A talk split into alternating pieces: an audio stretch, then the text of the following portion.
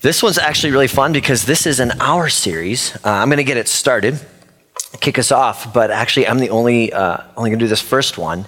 And then myself and Nick Gillespie and Amy Seifert and Ricky May, I don't think in that order, are going to uh, do a series that we've called Walk. And uh, walk is one of those one of those Christian-y words that we like to use. Um, if you If you're the kind of person who maybe didn't grow up around the church or haven't been around, very quickly you come to find that Christians have like little, every every culture has their own words they use, and, and we have them, and walk's one of them. But it's a really cool word, and I want to share why we use it, because it's a Bible-y word. And so we're going to jump right in, and I'm going to give you this quick overview of the word walk and then what we want to do with it. And, and it's I'm just going to work from Ephesians here, and I want to show you a couple verses. So if you, if you open to the book of Ephesians, if you brought a Bible, please do. Uh, I'm going to start in chapter four. I'm going to fly across a couple things. But it's the sixth chapter book, and it's really been held high in esteem for Christians because, unlike Romans, which is sixteen chapters that gets like deep into super theological pursuits, Ephesians tends to stay super to the point. It takes three chapters to tell us about the work of our Jesus, what he did, what it means to us, how it sets us alive, and all these things. And, and for three chapters, there are literally no command verbs except for remember. And then you turn the page to chapter four, and it says, "Therefore, as a prisoner of the Lord, I urge you to walk in a manner worthy." You see, they didn't use the word, and some of your translations, if you actually have like one of those... Uh, When you translate from one language to the next, there's always the problem of how do I want that to work? If I want to go from Spanish to English, and and, I, and someone asked me the uh, question in Spanish, uh, you know, ¿Cuántos, cuántos años tienes, or whatever it is, do you say how old are you, or do you go literally how many years do you have? If you, if you don't know Spanish, that's they literally say how many years do you have, and it actually subtly says something different about how they think about time and age, doesn't it? But we tend to, in our, if we want to translate into English, we tend to bring it into our colloquialisms and sometimes miss the effect of what might be there, like how many years do you have? And in this case, the Greek mind, the, the, the way they thought of life was, it wasn't a thing you lived, it was a thing you walked. You didn't live your life, you walked it. And that makes a lot of sense because they didn't have cars, right? You actually, life was long, one big long journey that kept coming back to the same bed a lot, but you journeyed, you walked, you walked, you walked. And they thought of their life that way. And the reason I want you to hear that, because Christians often use the phrase, walk with God. In my walk with God, I, right? and, we, and we, we have that phrase.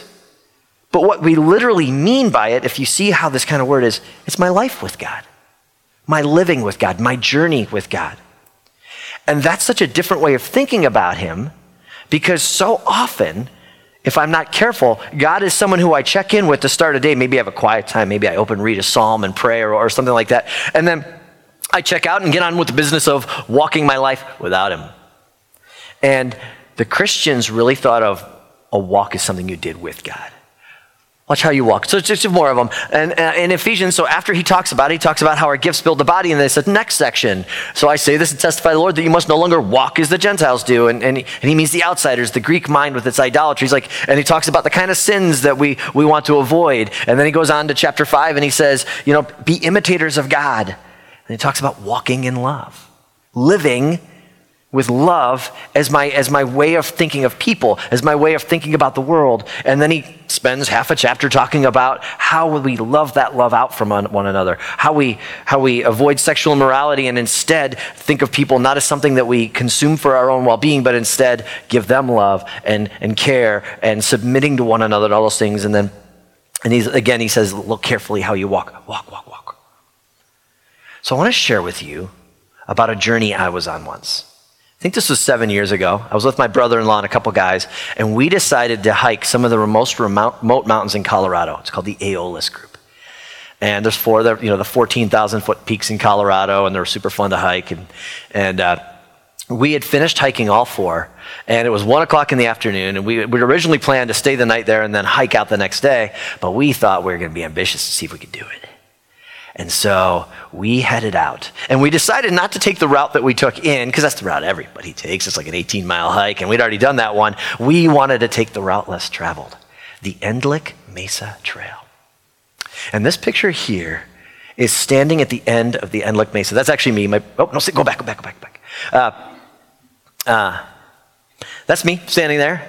And you can see this valley, and then it kind of curved there. That's Lake Marie, and then it curves around. There's a, um, a reservoir there, and you think there's a reservoir. That means we're almost to civilization, right? I mean, right? Right? And then, and then we were supposed to come up across, and we're hiking along, and it's going fantastic. I mean, great.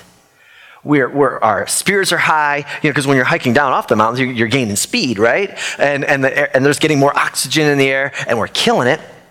And uh, and we're walking along the path, and, and there's these things in the mountains, because often you're above where vegetation grows. They'll make these piles of rocks, often as high as a person. They're called cairns. And and I'm walking, and probably about a half mile ahead, I can see the next cairn. The path is straight, and it's great. And my brother-in-law goes, and he stops. He goes, we need to turn left. Well, I hadn't even noticed it, but it was this. We were walking along this edge of like sort of the pines that kind of like headed up, and it was time to turn left and head up. And it looked like, it's kind of dark on the screen here, but it was as foreboding as it looks. And the, the path ahead is, is it's the one. It's, it's, there's a cairn, and I'm like, you can't, that can't be right. He's looking at the map, staring at it. He's like, no, we got to turn left here. I'm like, no, it can't be right. We're, we're not that far yet, because sometimes on the map you think you've gone farther. So we lose a ton of time, because I, I, I put my foot down. I'm like, you can see the stone cairn. We walked all the way up, half mile up, looking around, can't find the trail. It ends at some sort of camp where like people like would drive in and put their horses or their four-wheelers, and then they go hunt up in the hills. Come back, we've got to do that. Here's the deal. And by the way, it was horrible, because the reason it looked like that was unused was because bugs had been uh, eating the pines in Colorado, and the whole hillside was like trees falling over. We lost the trail. It was it was an odyssey from there, I could tell you at some time. But what I want you to catch is this. The Christian life from the sermon point of view is often like the map. It's like uh, it's like you stand on this crescent like, oh, we're just going to go across that valley over here. It's going to it looked so easy in the last picture.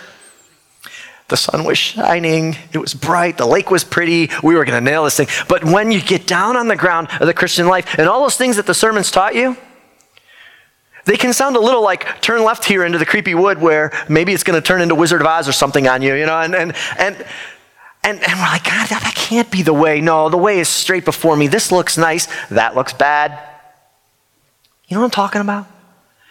The point of this series, Walk,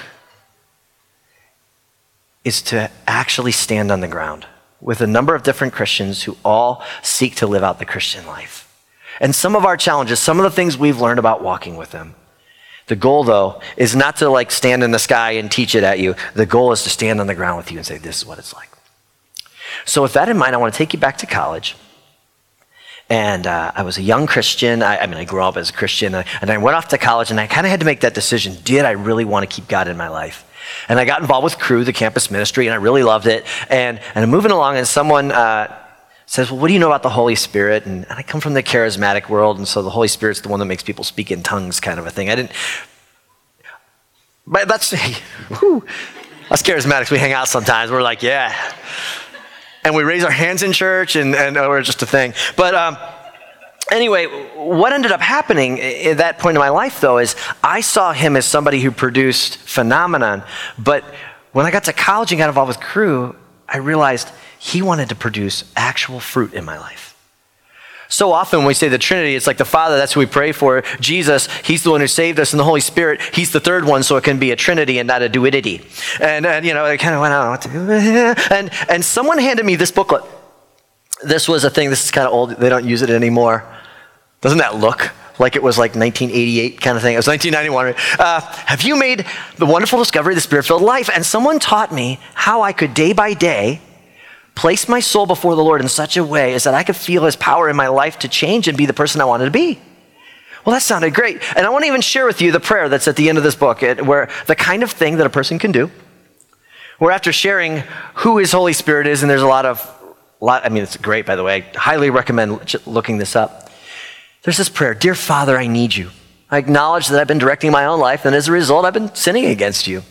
You know, been there. Uh, I thank you that you have forgiven my sins through Christ's death on the cross for me. And I invite Christ to again take his place on the throne of my life. The booklet talks a lot about the throne of your life, circles a little throne and Jesus on it. And, and so you're invited to, to do that again, to place him on the throne. And fill me with the Holy Spirit as you commanded me to be filled and as you promised in your word that you would do if I asked in faith. And I thank you for directing my life and for filling me with the Holy Spirit. That's like the map. That's standing on the hillside. And it's important because as we learn to follow what God gave to us, we begin to see changes in our lives.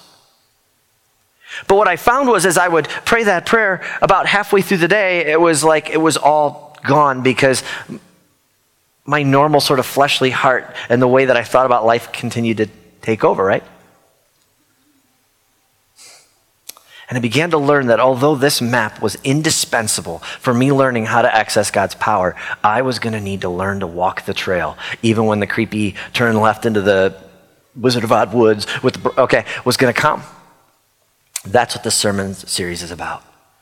How can we take this sort of skill where we learn to place our heart before God in repentance and trust and actually walk it out on the daily level?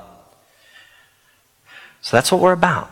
And we uh, each took some piece of the Christian life that we wanted to share. Um, I know Amy wants to talk about how she's learned to read the Bible and what's that meant to her, not in terms of here's your four ways to read the Bible, but just on the daily level. Today I chose prayer. And I didn't choose prayer because I am the maestro of it. I am not the guru who goes and ascends to a high place and sits cross-legged and prays for seventeen hours of the day, and I, and I, and I, but I'd like to be. And often when I've heard the old Christians talk about prayer, my heart hurts because I know that I only partially know what they're talking about. And I want to share with you just some of my journey into what I've learned about being a person who really understands and practices prayer more and more, okay? So I wanted to start with a little bit of the practicality, just the sort of like the let's be honest with each other. Why don't we pray? Because uh, growing up in church, it was often presented something like this. If you knew the power of God, you should pray. We're supposed to pray, should, supposed to, supposed to, should. And I felt guilty that I didn't. I still feel that guilt because I was, I was raised in that world. I feel it. And yet I wanted, as I prepared this, just to ask the honest question, well, why not?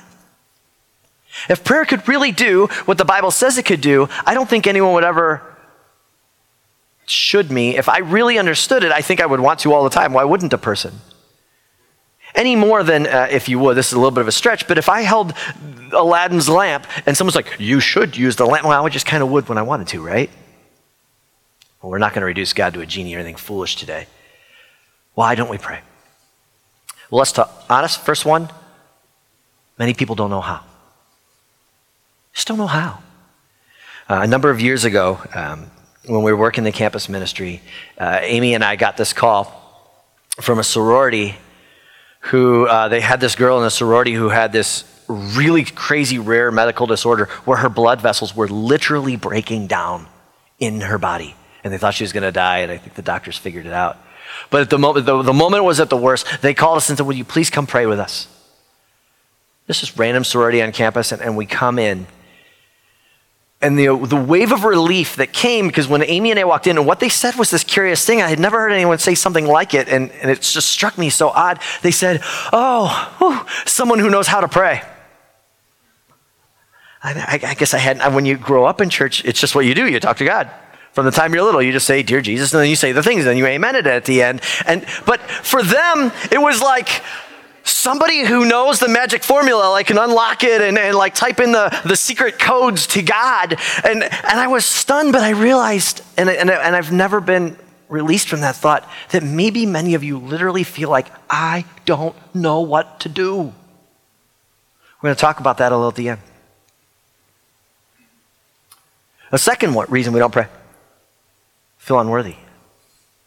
Have you ever done the thing where maybe you go to pray and your heart instinctively goes and checks your sin list to see how you've been doing?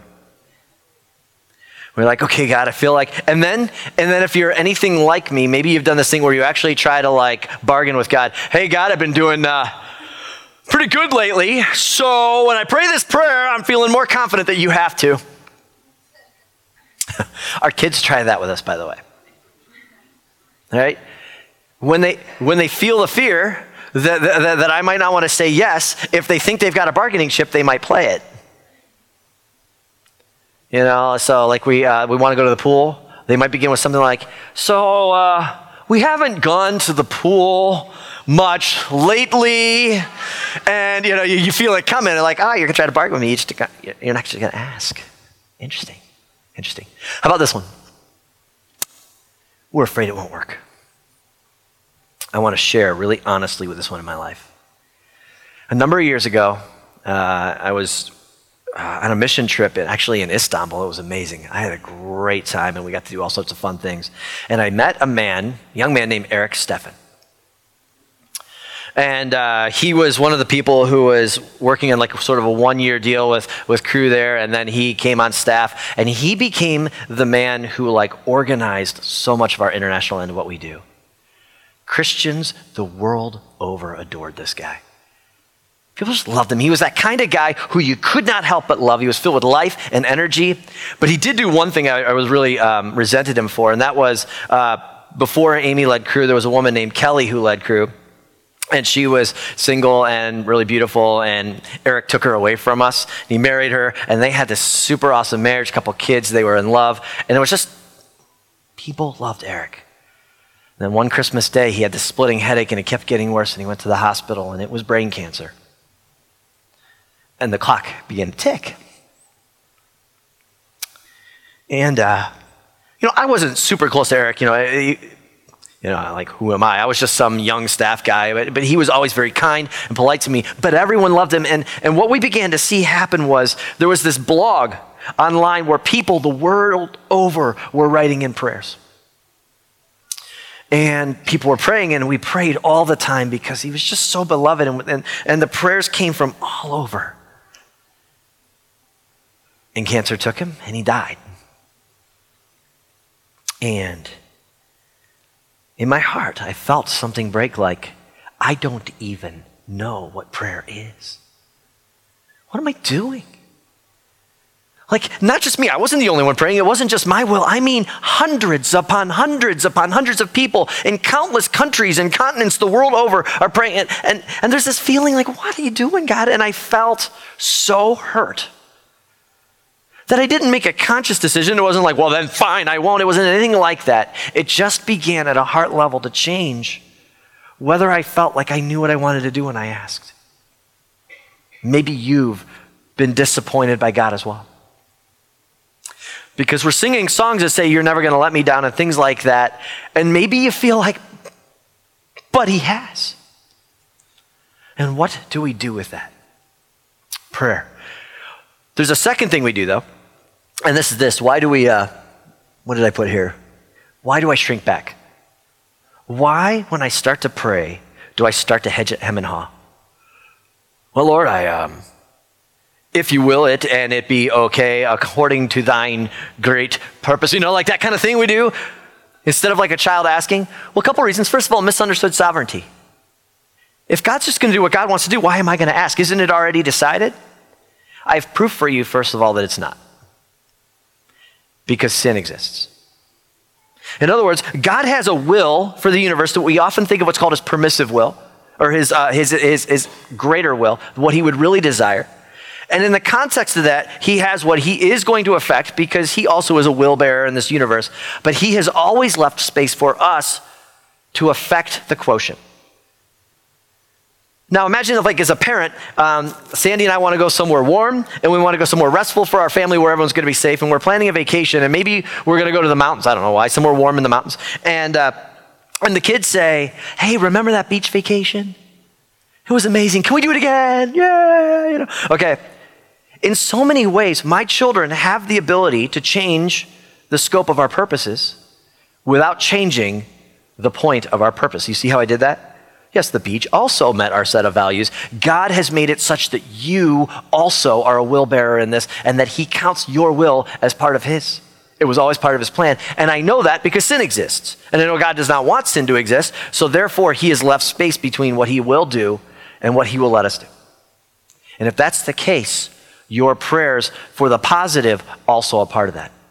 Sometimes people act like God isn't is only unsovereign where he lets sin happen, but not where he lets your creative will to dream and ask and to make good happen.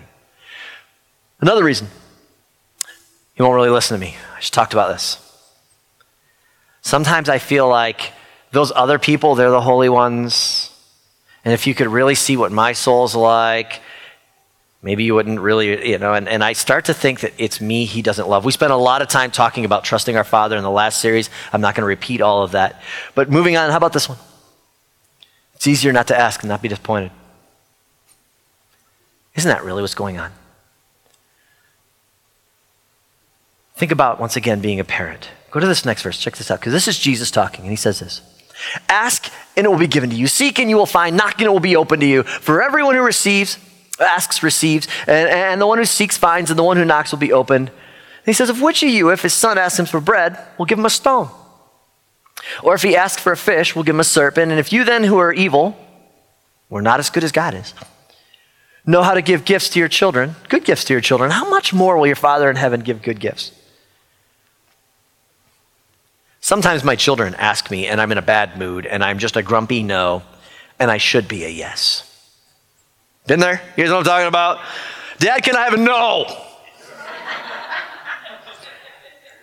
And if you ask again, that'll also be no, because all I want to be is left alone. If you were at Michael Brown's uh, Father's Day sermon last week, you know, none of those were ideal. Okay, okay, all right.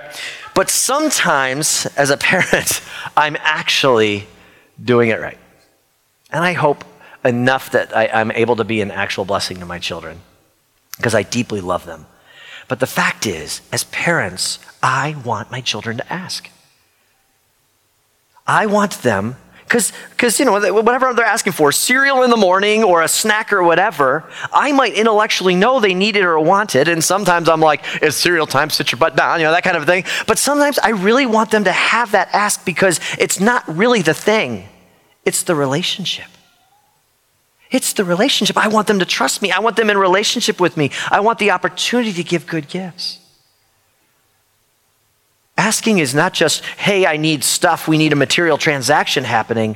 Asking and gift giving, those are out of a relational father to child heart. And Jesus is advertising that's the relationship God wants to you and us. And he's saying the best parent isn't as good at as God. And then he taught us to pray. And I want to look at this famous prayer. Uh, maybe you've memorized it.